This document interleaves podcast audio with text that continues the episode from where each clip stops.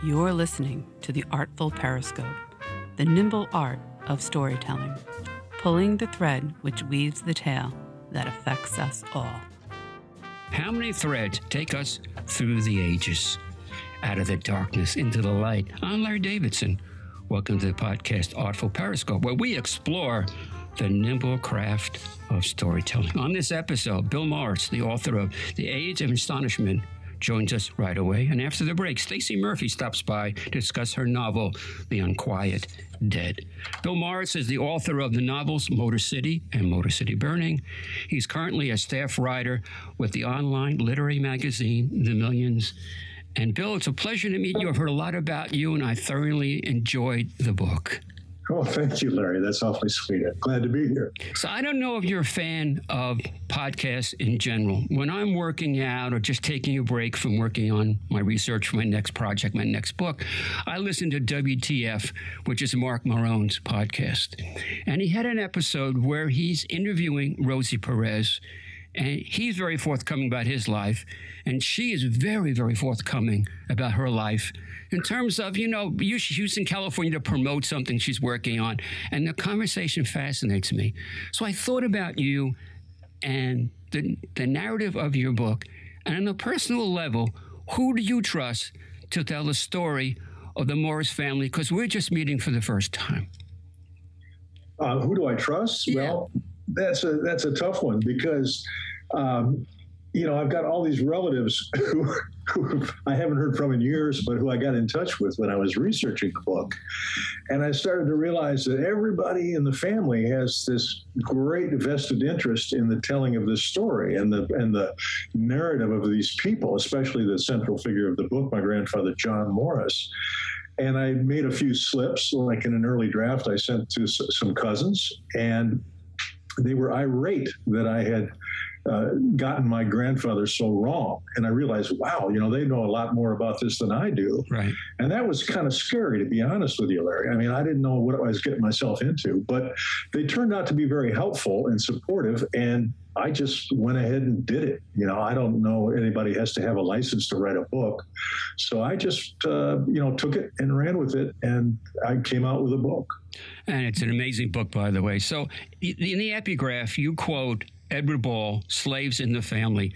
Why did you do? I think I know why you did that, but I'm curious about the connection between what you wrote in the epigraph and the Morris family. Well, you know, these are two very different books. Edward's book was a was a deep dive into tracing the uh, descendants, descendants of his white family and, the, and their slaves. I didn't want to go down that road, but his his remarks about the idea of feeling responsible for telling a story and feeling guilt over the past resonated with me because one of the things I really wanted to achieve in this book was to. Uh, my, my grandfather John was born into a slave owning family in Virginia during the Civil War right. and died when I was three years old. I mean, that's an amazing lifespan right there. But I, I really hoped to get rid of this idea that all slaves were hapless victims and all slave owners were horrible, monstrous people given the institution of American slavery was a horrible, horrible thing. And that's very much a part of the book. But I didn't want to get into the simplistic area of black and white, good and bad, with no, uh, you know, all this chiaroscuro with no gray area. I think life is a lot more complicated than that. And I wanted to try to get at the fact that both slaves and slave owners were complex, multifaceted people. That's only a, part, a small part of the book. But that quote from Edward Ball spoke to me on that level. I want to give the subtitle to your book, The Age of Astonishment. And it says John Morris in the Miracle Century from the Civil War to the Cold War. And this is what captured my attention. If we're only going to ask one question, I have a five minute interview, and we're not going to go longer than that. You believe this period in American history, in a sense, by extrapolation, world history, from the Civil War to the Cold War, is more impactful than the current times that we live in. Is that an accurate assessment? Well, I tell you what, when I was, uh, this is something I've been thinking about since I was a teenager. And after I had been thinking about it for, I don't know, 50 years or so, a guy named Robert J. Gordon came out with a book called The Rise and Fall of American Growth The U.S. Standard of Living Since the Civil War. a 700 page, deeply researched book in which he posits that the century from roughly 1870 to 1970 was the time of the most radical change in day to day life in the history of the human race. Now, those dates were almost identical to my grandfather's. He was born in 1863 and died in 1955. And when I had this big fat book full of, you know, all kinds of information about health and the germ theory and weaponry and, and sanitation and and uh, politics and uh, you know the eradication of the Native American. I mean, it's a broad, broad book, and it was it, it, was it was my thesis that that my grandfather lived through the most amazing century in human history. And i thought well you know what? If robert j. Gordon who's a lot smarter than i am says so it must be true. I'm a big movie fan. I'm thinking of Woody Allen's movie called Zelig, and I got a sense that your great grandfather, your grandfather, was almost like a Zelig like character in real life. So many things happened in his lifetime in the whole Morris family lifetime. But I'm thinking, you know, I know, okay, it's Woody Allen and Zelig, but I'm thinking this is a real life Zelig in a sense. Yeah, he he was around a lot of interesting moments just by virtue of being alive at that time. But he also had uh, he, he wasn't a tremendously colorful man, but he he had wonderful experiences. He was at the University of Berlin when W.E.B. Du Bois was there, and Mark Twain was in town, and you know he might have bumped up against them. His father was at the, the uh, exhibition in uh, the 1850s, and you know, uh, you know he there, there were these wonderful people rolling through the, the their lives. And I thought, well, sure. He, he was, you know, Mark Twain was in that hall that day that he was at a lecture and he saw the great Twain uh, as a young man. I mean, John was a young man, Twain was a legend by then. And I thought, yeah. And then there were other events through his life where he was he was close at hand with with uh, you know major people, and uh, you know I thought what a what a great way to tell the story of all these changes through the eyes of one man who lived through them. So this one man lived for 92 years, and what cropped into my head over 92 years, what he saw in the age of astonishment, from the Civil War to the Cold War, did he get to assimilate and understand everything that what happened in that time frame? Well, I don't think he understood it all, but I do know that he uh, he was a very old school scholarly gentleman from the South, you know, a Virginia family, taught at the University of Georgia for half a century but he loved the movies. He loved to drive. He loved the radio. He, there were wonderful. There were things, the technological breakthroughs that happened in his lifetime that he embraced fully, even though he was a very old school, sort of silver-haired Southern gentleman. And and I like that. I like that aspect about him. And he wasn't just a guy walled away in academia. He was a guy living in the world and very much participating in it. He rejected a lot of it but he embraced a lot of it too. Two two things changed that time frame dramatically, in my humble opinion: the automobile and the radio. And I'll tell you why. The automobile expanded our horizons, and the radio brought the world back into our living rooms. Two very different things, but also kind of influenced how we looked at the world, our mobility, and how we thought about the world. Well, I grew up in Detroit where my father worked for Ford Motor Company, so I couldn't agree with you more about the first part of your idea about the automobiles.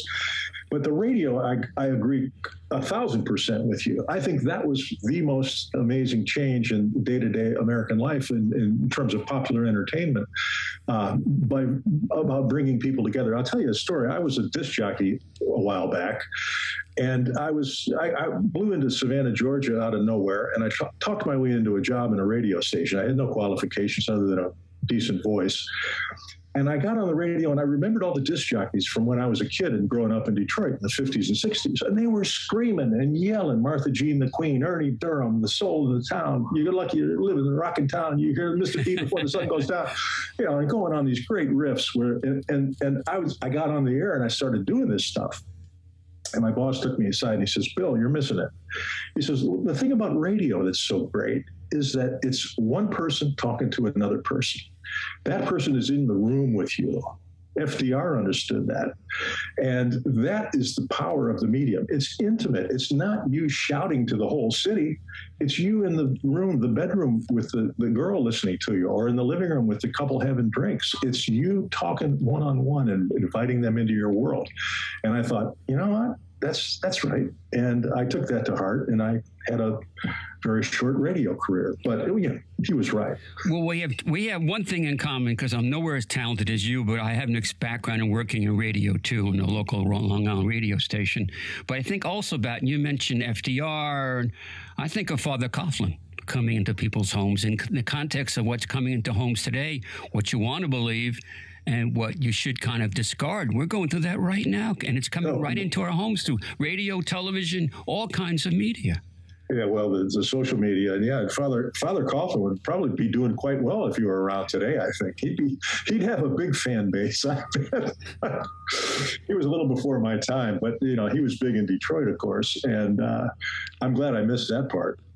So I'm going to refer back to a, it was a pretty good movie that I saw, um, and there's a scene in there from The Great Gatsby, the DiCaprio version and they're driving from where they are, you know, on Long Island into the city, and they're passing through something called the Valley of Ashes.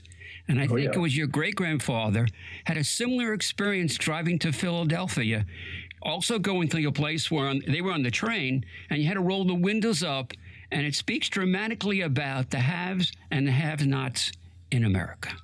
Oh yeah, and that was the Centennial Exposition in 1876, and they took the train up from Virginia, and they had to go through the, the, the rendering plants and where they were stripping hides and dyes and then the rivers outside of Philadelphia and it was just apparently horrible. But there were no T.J. Eckleburg eyeglasses on, on their trip, uh, unlike at the Valley of Ashes in Gatsby's uh, book. But Yes, very similar. And, and the, the divisions were coming very apparent by the late 19th century in that in the eastern seaboard, certainly with the industrialization. And these were country people. My my grandfather was, you know, he was served for the Confederacy in the Civil War. Uh, these were rural people, and uh, to take a train ride to a place like Philadelphia must have been a true shock to their systems. But yeah, that was the Valley of the Ashes 1876 version. Your grandfather, I believe, correct me if I'm off base, had a love of language, and that was part of his reason to be, I believe, as an educator, teacher and also doing some research that fascinates me that this thing about language really comes across because you have you, that stuff is a spoken word and from a DJ, you understand language probably better than the rest of us. How you put down a, from one word to the next word to the next word in a book. Do you can you think that's kind of coming through the history of the family? I think your family, the Morris family, has very in terms of the family tree has very wide branches and very deep roots and you're and you're the latest example of that. Well, I've, I've, that's a very touching thought. I tell you, I have a late cousin, John Nelson Morris, who was a wonderful poet, a decorated poet. Um, my father was a very fine newspaper reporter when I was born. I was born in Washington D.C., and he was a reporter with the Washington Post.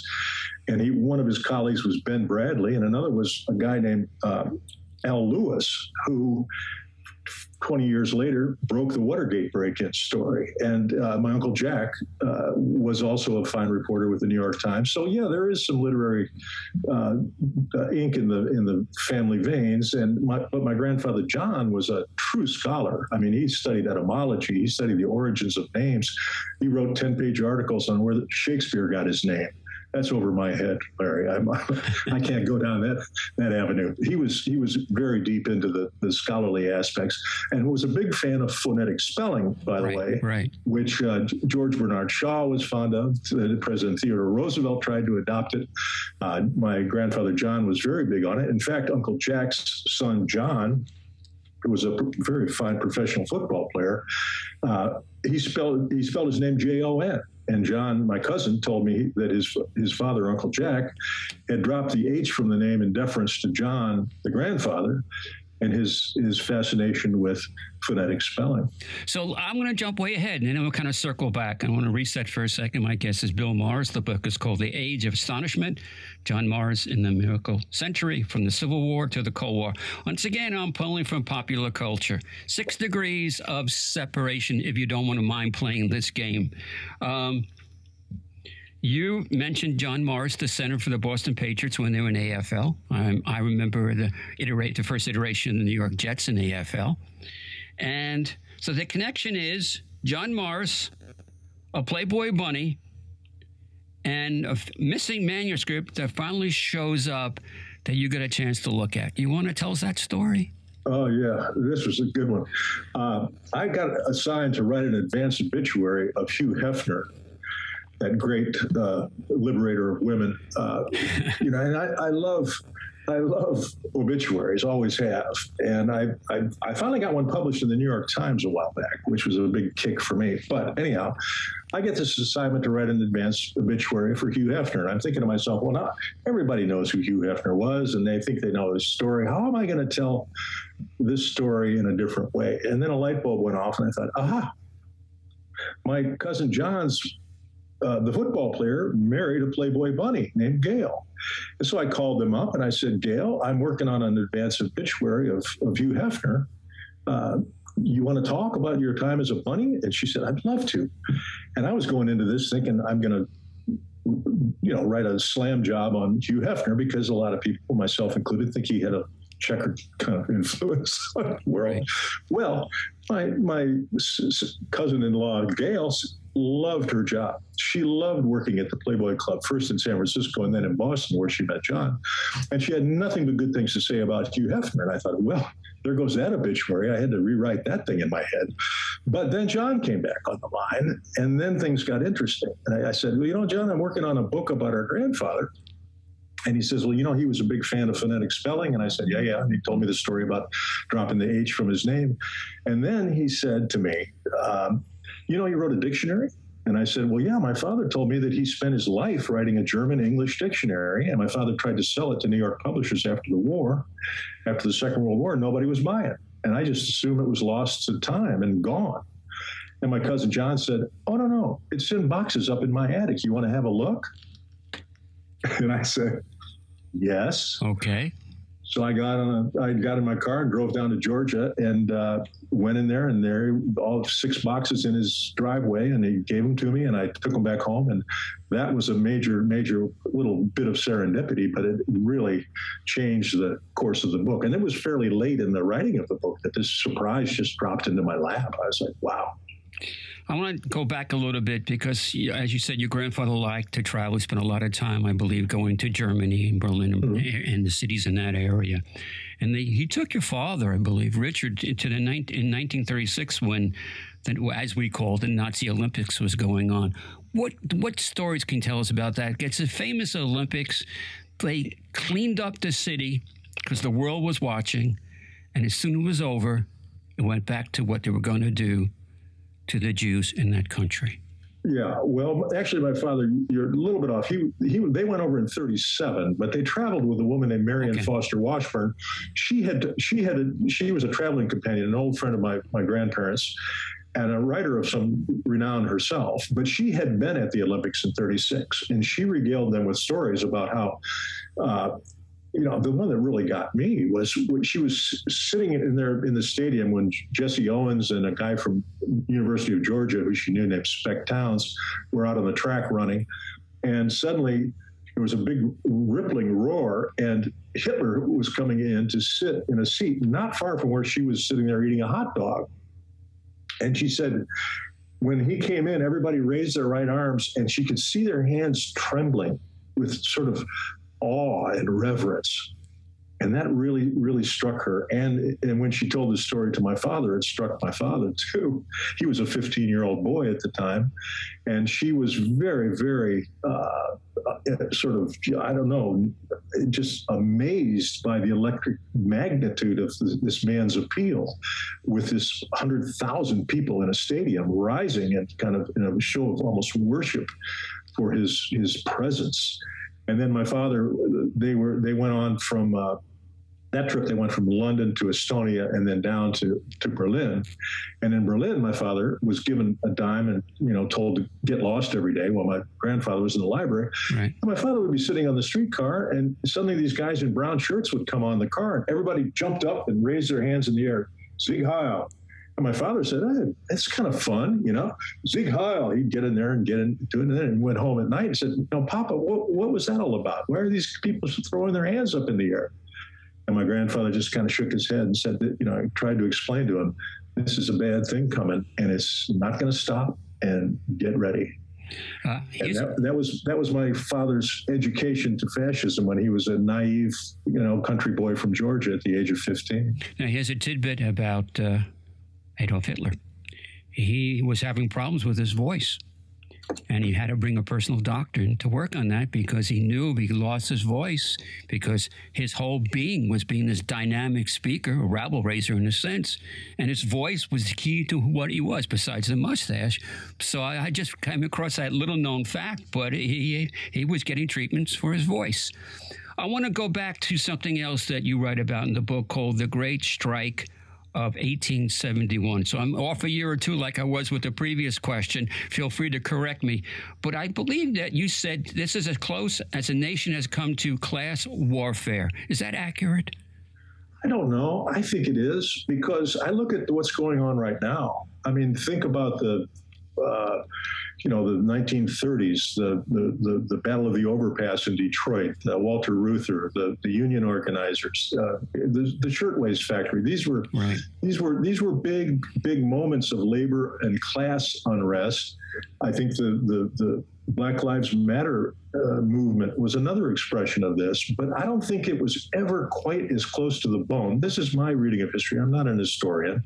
I'm basically a journalist and a novelist and a reporter, but I think that that moment was there was a, a real fissure in the classes class consciousness in America, and I think it was as close as we've ever come to that kind of a breakdown. And I don't think it's possible anymore. I mean, I think that the classes now have been so sedated and so anesthetized that there's no real possibility of that happening anymore. I don't. I don't think so. You know, I'm a fan of comedians, especially ones that do social commentary. And it was just something on HBO, I think a two part series but with featuring George Carlin. And this is what Carlin said. He said, We're really great at killing, we're not good at nothing else. And I think about the history of wars in this country. We went through a period leading up to World War One where there was a big battle in this country about neutrality and we were kind of forced into the war with the sinking. I think was the Lusitania that was sunk, I believe. That's right. Which we talked about in a previous episode, and we got dragged in because of that. We didn't want to get in the way of the, what was going on between Britain and Germany. And I think Carlin's Carlin's observations are so acute, and I think once again about your family's history with the Civil War, World War One, and from there. And I'm curious about your thoughts about what he said and how prescient he probably was. Well, I think he's absolutely right. And I also like George Carlin for his, not to get off the subject, we'll come back to that, but, you know, it's saying things like, you know, just because you got 50 brands of toothpaste you can to- choose from doesn't mean you're free. Right, right. Right? You know, this illusion that consumer goods is some sort of badge of any kind of true freedom. I, George Carlin was a genius in my book. But to go back to the comments on war, um, my grandfather John was a pacifist, uh, very much a pacifist, opposed the entry into the First World War, opposed the entry into the Second World War until Pearl Harbor, and then ended up teaching German to uh, officer candidates because his his sons, two of his sons, were in the army, and he felt that it was it was a war that you just couldn't not participate in, and that really went against his pacifist tendencies that he had had all of his life, and this was fairly late in his life. He was in his 80s by then but he he did indeed participate in the war effort, and I think that was probably a jarring experience for him. But he did it, and uh, it, both of his sons came home alive, so including my father, so it worked out. There's a part of the book which I had to stop, and I'm not just saying this because I'm talking to you, and down the road people are going to hear this. But it got me in such a got me in such a visceral manner that I had to stop and think. You write about lynchings in the South, and I think about Billie Holiday's Strange Fruit. But then you go to describe oh God, you mentioned well, you mentioned Leo Frank, but you mentioned John Lee, and even I believe Hart, I think his name was H E R D T, I believe, and yeah. what they did to those two men goes beyond. And lynchings are horrible, but what it did to them was almost undescribable. Well, it became a, a, a, form of popular entertainment. That's the thing I learned while researching the book. I, I knew some things about lynching, but I didn't realize the the, the spectacle that it had become in in, uh, in the South, and that it had to be. It, was almost as though if it, if it didn't involve Rococo torture. It wasn't satisfactory to the mob, right, right. and I didn't. I didn't know about that. You know, there was a there was a moment in the book which you may recall, where my Aunt Margareta, my father's eldest sibling, she was almost a grandmother to me. One day she says, We're going for a drive. I was visiting her in Athens, Georgia. She says, We're going for a drive. She took me out, to, I drove out of town and parked in front of a big old pine tree. And on a rolling, it was wintertime and sort of brown grass and whistling wind.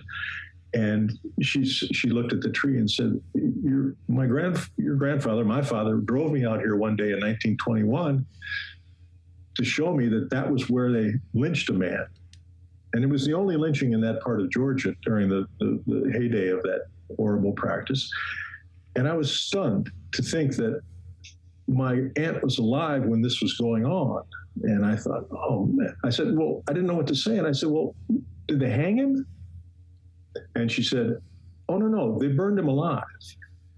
And then I did started researching lynching, and that was very common actually, and because it was slower, and they could they could start the fire and douse it and get him to try to mm-hmm. confess, and then pour more gasoline. I mean, it was just you know cutting off digits, and the the, the horrors of it were a, a real eye opener to me. I, I just assumed they hanged people and it was over with, which is horrible enough, but no, it was a it was a community spectacle. They sold postcards at the scene, and you know, sold fingers and put them in jars and sold them in Atlanta. Uh, just, uh, and, you know, and Ida B. Wells, to her infinite credit, was chronicling all this, and uh, Walter White, who could pass for white.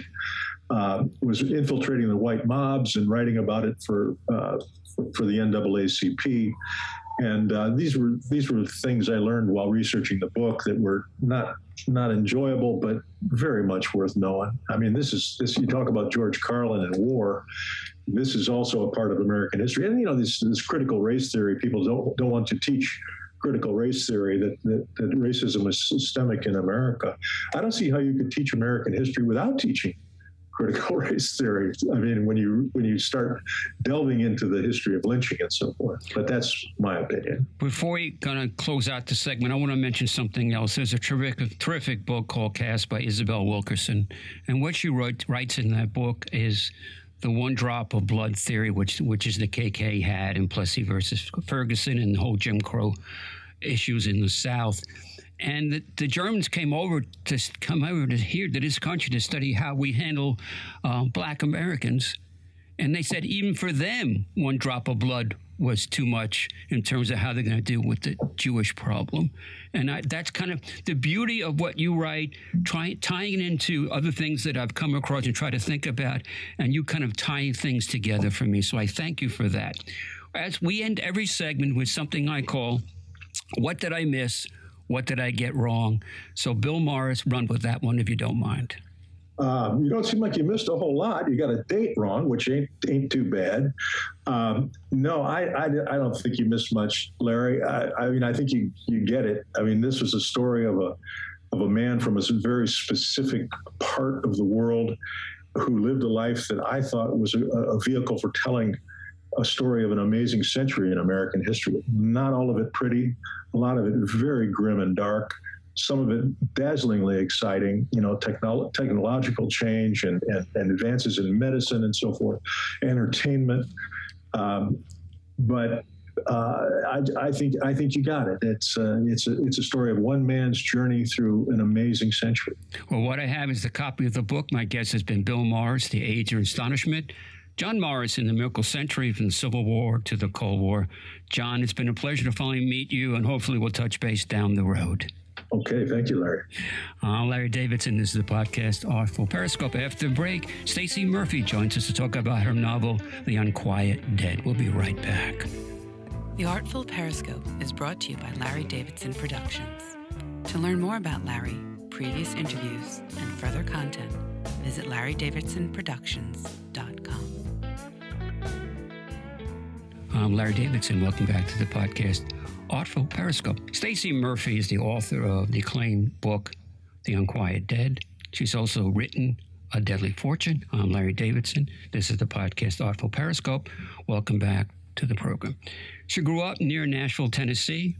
She began writing historical fiction as a way to force herself to stay off of Twitter in the evenings. Did I capture that accurately? You did indeed. All right. Uh, thank you so much for having me on the show. All right, so we're, we're going to dive into the book, but who or what interests you before we kind of dissect the book? Because I think you have an interesting background and you think about a lot of things. So, besides the book, what person interests you or what events have interest to you? Um, well, I, I think um, talking about why I started writing, I, I, I have always been a reader, but I was not a writer. Right. And um, when I say I started writing a deadly fortune to keep myself off of Twitter in the evenings, it's because at the time I was working as a lobbyist for a nonprofit that worked on international reproductive health and rights. And if you will recall, in March of 2017, some things had happened in the world that uh, made that a particularly stressful time to be working in that arena. And I was on Twitter one evening and thought, oh, I'm going to have a stroke if I don't come up with something else to think about for the Right, next couple of years. And so that is what I did. I decided that it was time to to try my hand at actually writing something, and so that's how I, I jumped in. So, if I, And- if, all right, if I hear you correctly, writing, did that become what I call your safe harbor? A way to get away from what you're dealing with? It- get away from um, the real world, and it, it's really quite ironic that the place I decided I'd rather spend my time was in a 19th century insane asylum, uh, in, in a deadly fortune, but that was um, preferable to Washington D.C. in 2017. So. So I, I guess we could give you a genre, and you can correct me. It's historical fiction, and I think about another great writer who I did a, I did a program with called Marie Benedict, who also wrote uh, Carnegie's Maid, and also touch upon the, history of the development of libraries. So, what does historical fiction allow you to do that satisfies your urge to put something on the written page? Oh, um, well, when I started writing A Deadly Fortune, I really, I really thought about, you know, how to mash together all of the elements that I enjoy in fiction. And it was obviously going to be historical because I love dipping into the past and trying to recreate uh, another time period and it was it was almost a given that it would be that gilded age or that victorian time period because i you know that's where i love to read and so it was sort of natural that that was where i would end up writing um, one of my all-time favorite books is The Alienist. Caleb, I so know, I I- know Caleb. I interviewed him. Oh, love, love The Alienist. I think that's a that's one of my very favorite books. And I thought, okay, so I, I'm pitching this as The Alienist if Sara Howard were psychic. Um, and I thought, okay, I want something that has that feel uh, with a female protagonist, and I want to add a little um, touch of the paranormal, uh, just because that's another thing that I really enjoy in books is the little touch of the uncanny. So I, I sort of started figuring out how to mash all of that together, and A Deadly Fortune came about, and then fortunately a year or so later, I got another contract to do the sequel, which was The Unquiet Dead. So I think about pairings. You pairing Amelia with Jonas. That's an interesting pairing. And there's a there's a thing that was recently on uh, PBS called Miss Scarlet and the Duke, taking place about ten years early, 1882, in London. And another really interesting pairing takes place in Vienna with a psychiatrist and a detective. So, do you, how important? I'm kind of simplifying this, but I'm a kind of connoisseur consumer of interesting television as well as interesting books that putting people together as a partnership in a sense elevates what you tried to do Oh, absolutely, because you get um, that that Amelia and Jonas pairing. I, you know, Amelia was the first character that I came up with, and I said, okay, so I want I want an orphan. I want somebody without resources. I want somebody without blood ties. But at the same time, I love the concept of found family. And so I wanted her to have not a blood relationship, but something that was chosen and was as deep and as intimate as any uh, family relationship and um, but then I, I, ended up i decided on making giving her a foster brother and then i ultimately decided to make him gay because i did not want any hint of a romantic pairing or anybody right. anybody rooting for that um, because i wanted that to be um, a, a, pure and dedicated relationship that was not based on blood but that, that was as strong and as as uh, real as any anything else could be and um, Uh, those those relationships I think are so important because you get two different perspectives and it gives you so much opportunity for conflict in the narrative because even if you've got people who care about one another very deeply or absolutely dedicated to each other they are different people with different needs and different perspectives on things and you can you can it's so much richer to have that undercurrent of personal narrative happening while you're also doing external plot. So, for the people listening to this that want to be a writer or are writers right now, you said these two books, and it's a little bit of a chicken and egg. Which book came first, by the way? It was like climbing a mountain. So, what were yes. you what were you referring to? Well, uh, you know, I, having not been a writer prior to writing A Deadly Fortune, I just sort of said, well, I'm going to do this. And I jumped right into the deep end. I did not have I did not have any previously abandoned novels. I did not have any short stories that I had written. I jumped right into sort of the hardest form, I think, of, of immediately for my very first attempt at fiction, jumping into writing a full length novel, and already having the idea that it that it could be a series that I that I wanted to revisit these characters. So, you know, the first book, I was just floundering around and I didn't know what I was doing. And I had just committed to myself that I was going to finish it.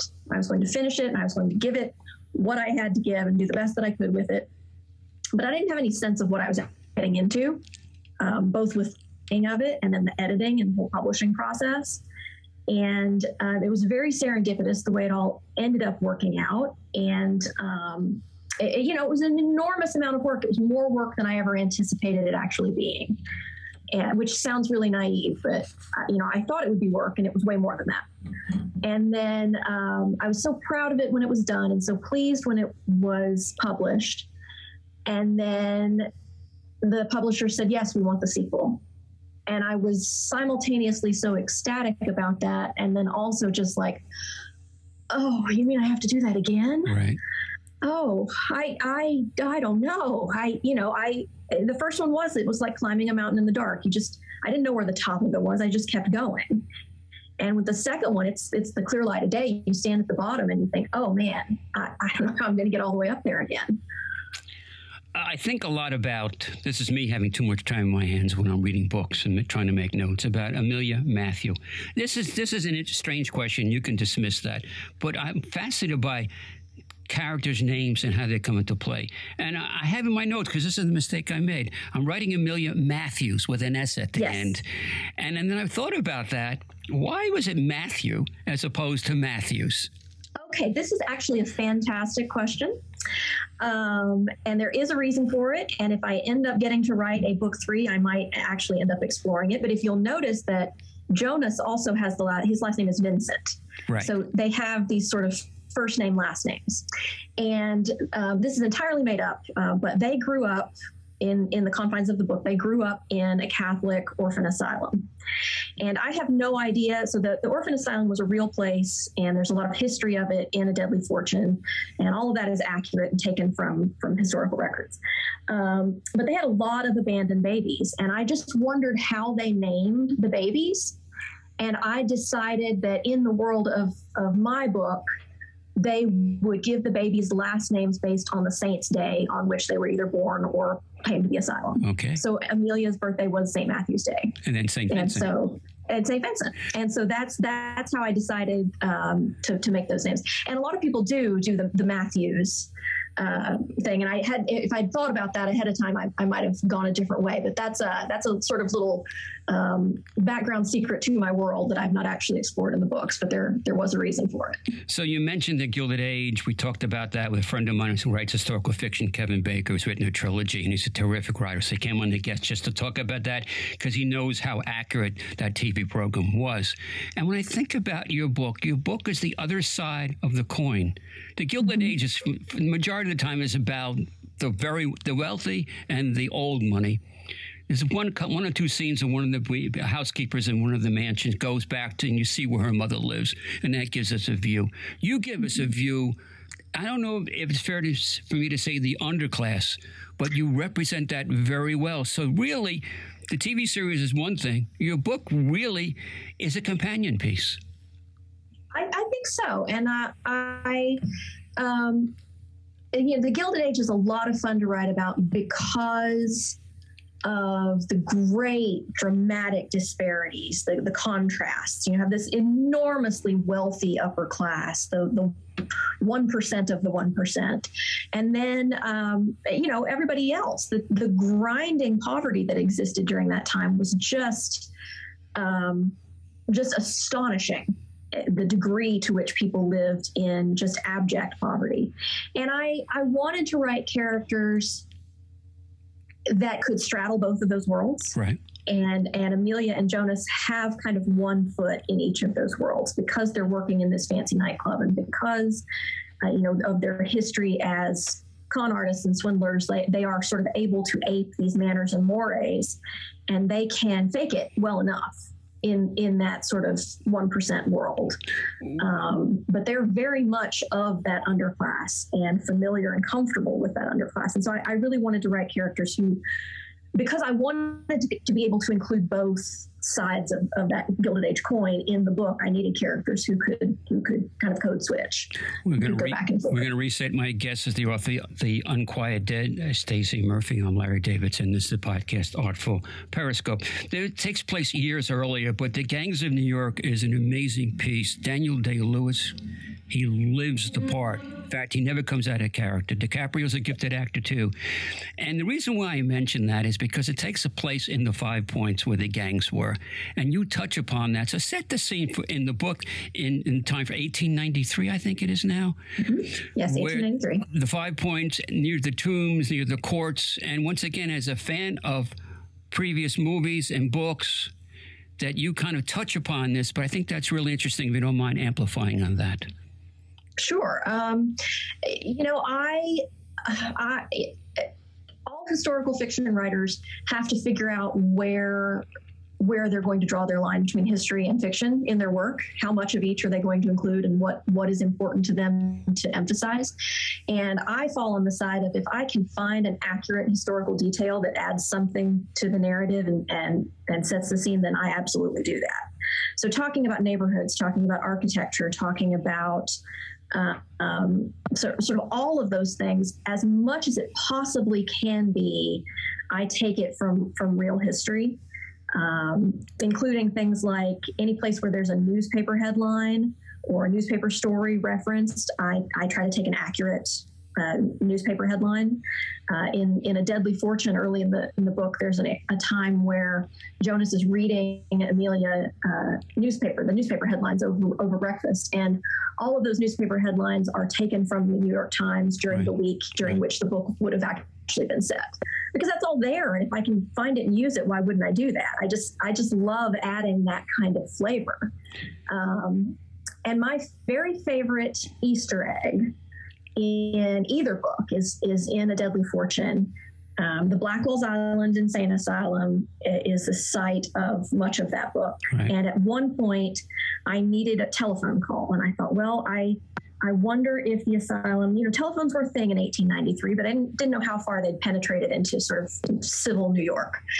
And so I started Googling, and God bless whoever did this, but somebody had found an actual 1893 New York City City Services telephone directory and had scanned it online. And I found the actual telephone number for the Blackwell's Island Insane Asylum, and I put it in the book. Um, you know, and it doesn't matter to the plot but it feeds something in my soul to know that it's in there and that it's accurate and that that I you know have snuck that level of detail in wherever I can. Um, so again, neighborhoods, buildings. Um, historical events, things that were happening at the time that I sort of just reference in passing.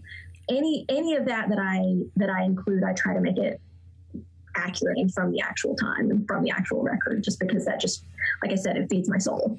So that's a eureka moment for you. Once there's a great little thing on TV right now called The Time Traveler's Wife. Where he, he jumps back and forth and back and forth.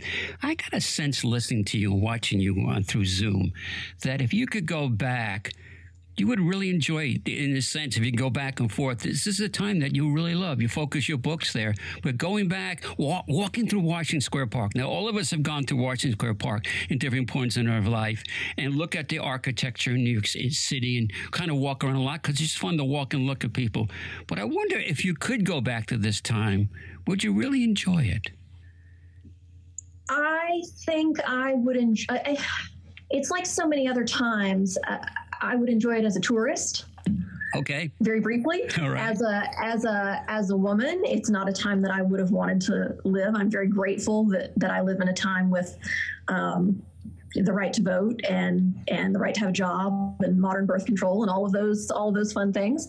Um, but if I could go for an hour or so, and if I could be sure and come back whenever I wanted, I yes, I would I would love to go and, and poke around. Now we haven't given away too much of the book. You know, it's that old phrase, spoiler alert, spoiler alert. I'm not going to do that.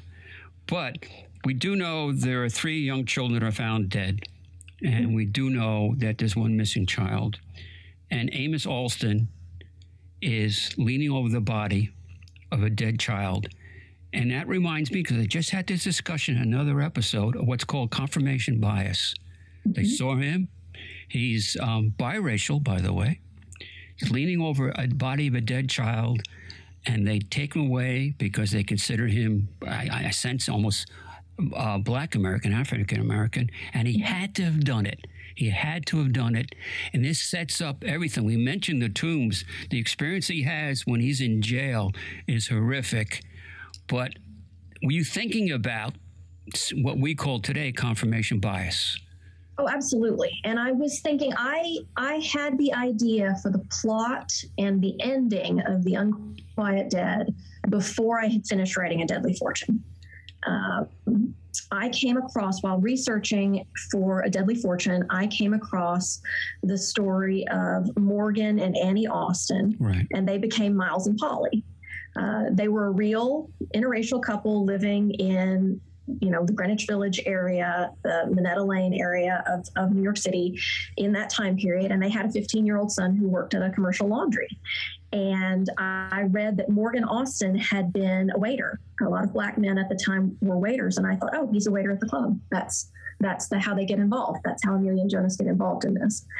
And um, so I had that idea along about 2018 and tucked it away, hopefully to get to use later. And then, of course, um, A Deadly Fortune came out in uh, January 2021.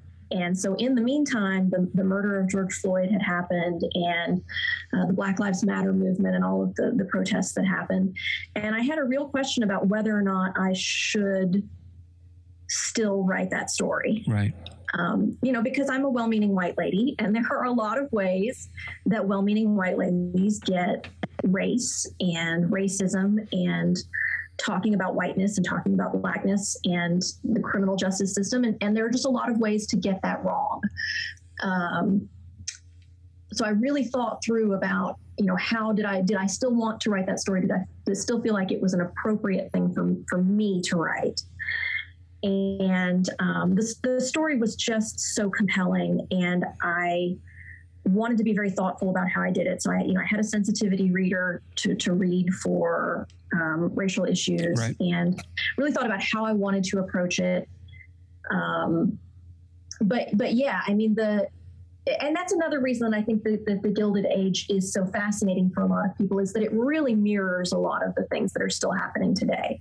That enormous gap between rich and poor, the um, sort of racial turmoil, the gender turmoil, the things that are that are really that, that we're still fighting today in in this a lot of the same ways, and police violence and brutality, especially against people of color, and um, it, the parallels were just too stark, not to go ahead and and and tell the story because I, I really felt like it was it was relevant. So, Stacie, you mentioned the key word uh, parallels. I want to talk to you about. It's obvious there was a lot of infant mortality in the time frame you write about, but if you mm-hmm. look at the list of westernized countries, industrial countries, we are way down the list to this day with infant Absolutely. mortality. So for me, you're tying in the obvious in the book because of the sanitary conditions and everything else and lack of medical care, especially if you're a minority. And the fact that most people don't even realize we're not doing a great job in this country with infant mortality. No, the United States, the United States has one of the worst maternal mortality rates of any developed country. And, it, and it's again, it's still much, much higher for Black and Indigenous women. Um, they're way more likely to die in childbirth than white women. Even controlling for education and income and all of those other things that we think should make a difference. Um, so it's it's medical bias, it's the effects of systemic racism. All of those things are still very real and very present, and having a lot of the same the same impacts that that we saw in the 19th century. So getting towards the back end, I watched your bookstore appearance on YouTube. And I wonder if, and I think about this a lot because we're meeting for the first time. I'm not a writer.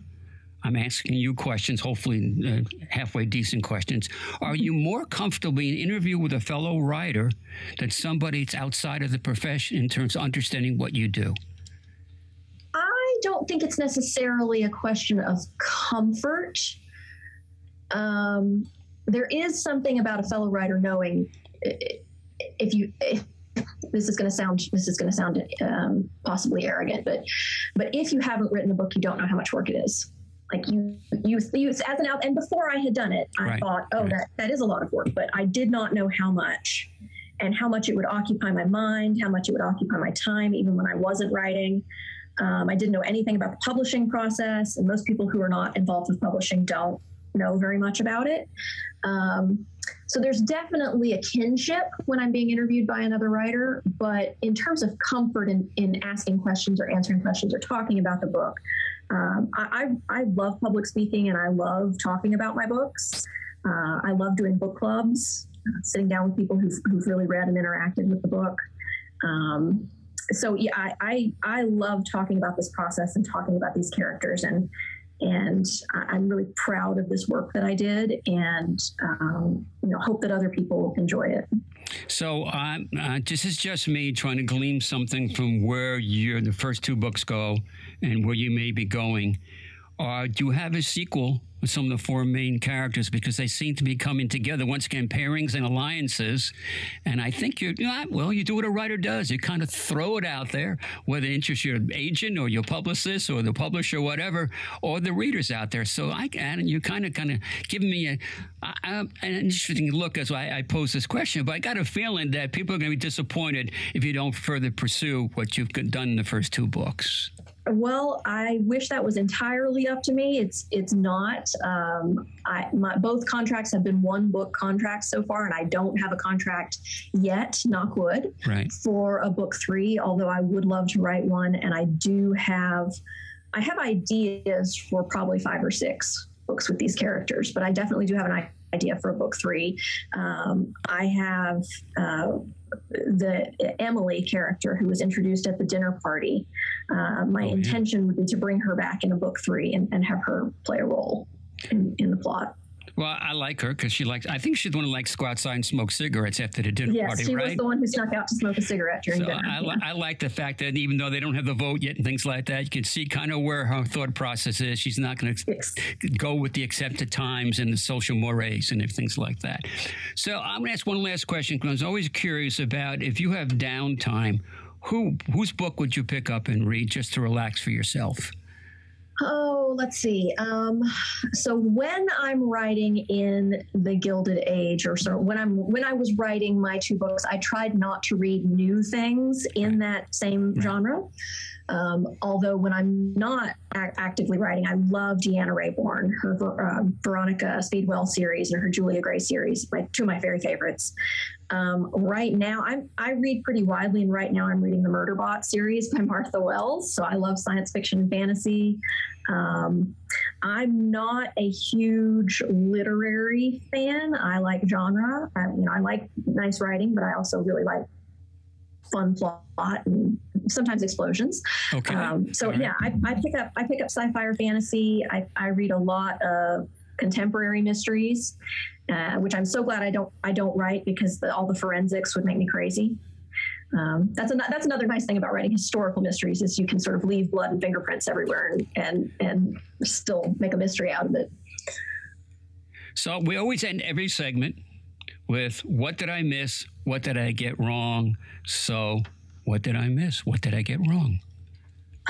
Um, I don't think you got anything wrong. Um, I'd love to talk just a tiny bit more about the historical stuff that I included, just because it's fun.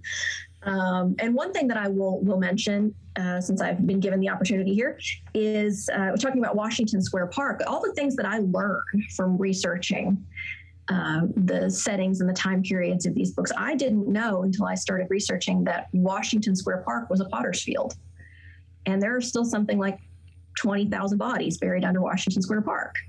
And um, back in uh, the sort of colonial and, and, earlier days, it was a potter's field and an execution ground.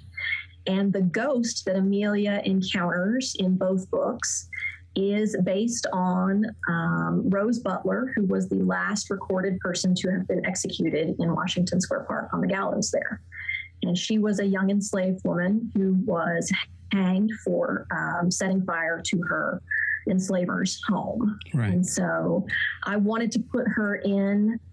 Um, I feel like that's like putting her in with one of those little historical markers. Like this, this thing happened here, and I don't know if she's a pissed off ghost, but she has every right to be. And so I thought, I thought, well, when I read about that story, I thought, well, I'm going to put her in. So well, thank you for that. Uh, there's a lot more we could talk about. I'm fascinated by Amelia and what she, what the trance that she goes through. But maybe you want to come up back again. We'll follow up some more of the book because I'd love to talk to you again. Oh, I'd absolutely love to. Uh, this is the podcast Artful Periscope. I'm Larry Davids. I want to thank Bill Morris and Stacie Murphy. We'll be back sometime in the future. Take care. Bye bye. The Artful Periscope podcast is brought to you by The Booth at the Sachem Public Library in Holbrook, New York, consistently voted the best on Long Island since 2015. You can find the Artful Periscope podcast on Apple Podcasts, Google Play, Stitcher, Spotify, iHeartRadio, or wherever you get your podcasts. Special thanks goes to our producer, Christy Crisafaro, sound editors and engineers, Dean Meyer and Ryan O'Hagan. The song Alleluia is performed by Vanessa, and you can find her music at starfrost.com. October Blues is performed by Dana Songs and can be found at danasongs.com. If you enjoy this podcast, visit Larry Davidson's website for more interesting content at larrydavidsonsproductions.com. You can also find out about other author related events by visiting Sachem Public Library's website at sachemlibrary.org. Join us next time as we pull the thread which weaves the tale that affects us all. She broke your throne and she cut your.